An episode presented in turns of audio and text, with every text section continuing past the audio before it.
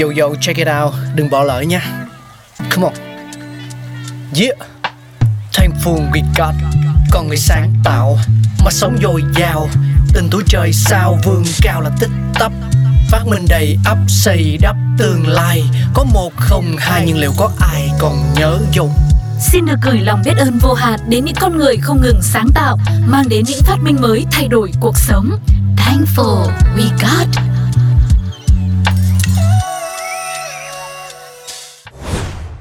Xin chào, xin chào mừng tất cả quý vị và các bạn đang quay trở lại trong Thankful We Got cùng với Pladio. Và ngày hôm nay chúng ta hãy cùng nhau đến với một món ăn mà bất kỳ ai cũng từng ăn rồi và luôn luôn yêu thích nó đó chính là phô mai. Clifton Fadiman đã từng nói Phô mai chính là bước nhảy vọt của sữa tới sự bất tử và là một món ăn phổ biến trên toàn thế giới. Phô mai mang hương vị gây nghiện vô cùng.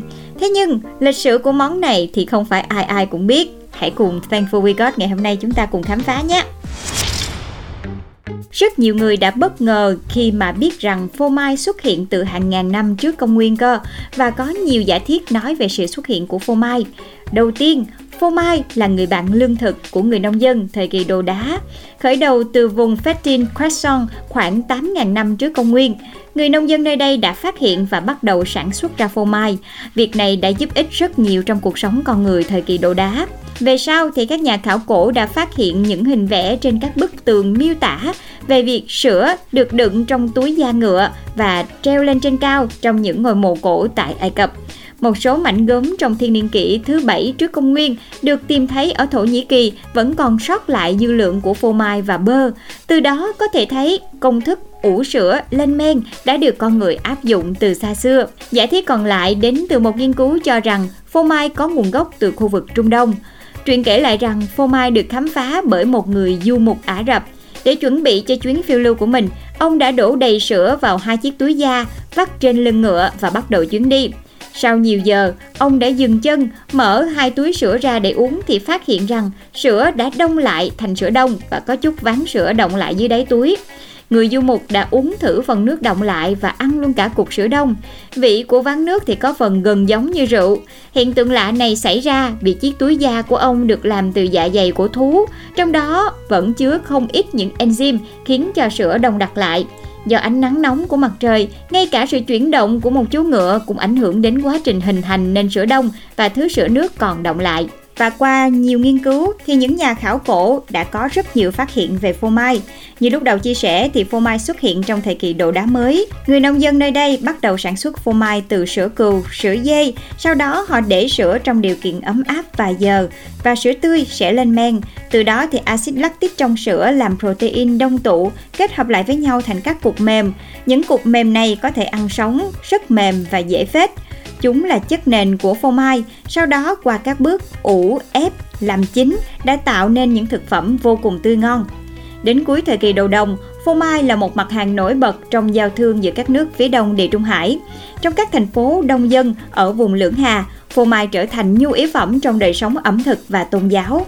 Một số văn bản được biết đến sớm nhất gồm các ghi chép hành chính về hạn ngạch phô mai đã liệt kê hàng loạt những loại phô mai dành cho nghi lễ và tầng lớp khác nhau trên khắp Lưỡng Hà. Vào thời điểm đó, phô mai không chỉ là một người bạn lương thực thân thiết mà còn đi vào đời sống văn hóa qua các tác phẩm nghệ thuật. Ví dụ trong sử thi Odyssey, xoay quanh cuộc phiêu lưu kéo dài 10 năm của Ulysses trên biển Địa Trung Hải, chính người khổng lồ một mắt là Polyphemus là người đã dành cả đời cống hiến cho hoạt động chăn nuôi gia súc và sản xuất phô mai. Tuy nhiên, sự ra đời của cơ đốc giáo cùng với sự suy tàn của đế chế La Mã đã đánh dấu sự khởi đầu thời kỳ đen tối của phô mai. Nguyên nhân là lúc bấy giờ, xã hội tồn tại một số định kiến về độ độc của sữa, khiến lượng tiêu thụ bị giới hạn và giai đoạn đen tối của phô mai kéo dài đến thời kỳ Trung Cổ. Và cuối thời kỳ này thì loại thức ăn của người nghèo được nhìn nhận lại và dần được coi là món thay thế cho thịt trong những ngày ăn kiêng giữa tuần theo truyền thống của cơ đốc giáo. Vì thế, các tu viện đã có đóng góp rất quan trọng khi mà thúc đẩy hoạt động sản xuất sữa. Họ đã làm nên những loại phô mai rất là nổi tiếng như là Gorgonzola tại Ý năm 879 hay là Roquefort cũng được nhắc đến trong các ghi chép cổ xưa của tu viện Conques của Pháp vào đầu năm 1070. Nghề làm phô mai cũng tiếp tục phát triển mạnh ở châu Âu và trở thành một loại thực phẩm lâu đời, được truyền cách làm qua các thế hệ. Nhiều nhà thám hiểm đã đưa phô mai vào nguồn lương thực của mình khi họ thực hiện chuyến hành trình đến những vùng đất mới. Nhờ thế, việc làm phô mai nhanh chóng lan rộng ở tân thế giới. Nhưng cho đến thế kỷ thứ 19 thì nó vẫn là một ngành nông nghiệp địa phương. Phải đến năm 1851, nhà máy sản xuất phô mai đầu tiên ở Hoa Kỳ được xây dựng bởi Jess Williams tại Oneida County, New York. Qua thời gian, khi dân số trên khắp nước Mỹ liên tục tăng đáng kể, nhu cầu về phô mai cũng theo đó tăng lên, thì ngành công nghiệp này đã dần dần di chuyển về phía Tây, tập trung vào các vùng đất nông nghiệp trù phú của Wisconsin. Năm 1845, một nhóm người Thụy Sĩ nhập cư ở Green County, Wisconsin đã bắt đầu sản xuất phô mai nước ngoài ở Mỹ. Nhà máy đầu tiên của họ là nhà máy Limburger, mở cửa vào năm 1868. Và cứ như thế, ngành công nghiệp phô mai bán buôn đã ra đời và cho thấy sự phát triển phi thường trong nửa sau của những năm 1800. Đến năm 1880, tại Mỹ có đến 3.923 nhà máy sữa trên toàn quốc, được báo cáo là đã sản xuất đến 216 triệu pound phô mai, trong năm có giá trị lên đến 17 triệu đô la. Khi nhu cầu phô mai tiếp tục tăng và lan rộng nhanh chóng, thì việc sản xuất phô mai chế biến cũng tăng lên đáng kể. Tổng sản lượng phô mai tự nhiên đã tăng từ 418 triệu pound lên 2,2 tỷ pound. Nhu cầu phô mai tăng cao trong suốt những năm 1970 và 1980 đã đưa tổng sản lượng phô mai tự nhiên lên đến hơn 6 tỷ pound vào đầu những năm 1990. Phô mai được chế biến cũng trải qua sự gia tăng từ nhu cầu của người tiêu dùng với sản lượng hàng năm vượt quá 2 tỷ pound mỗi năm.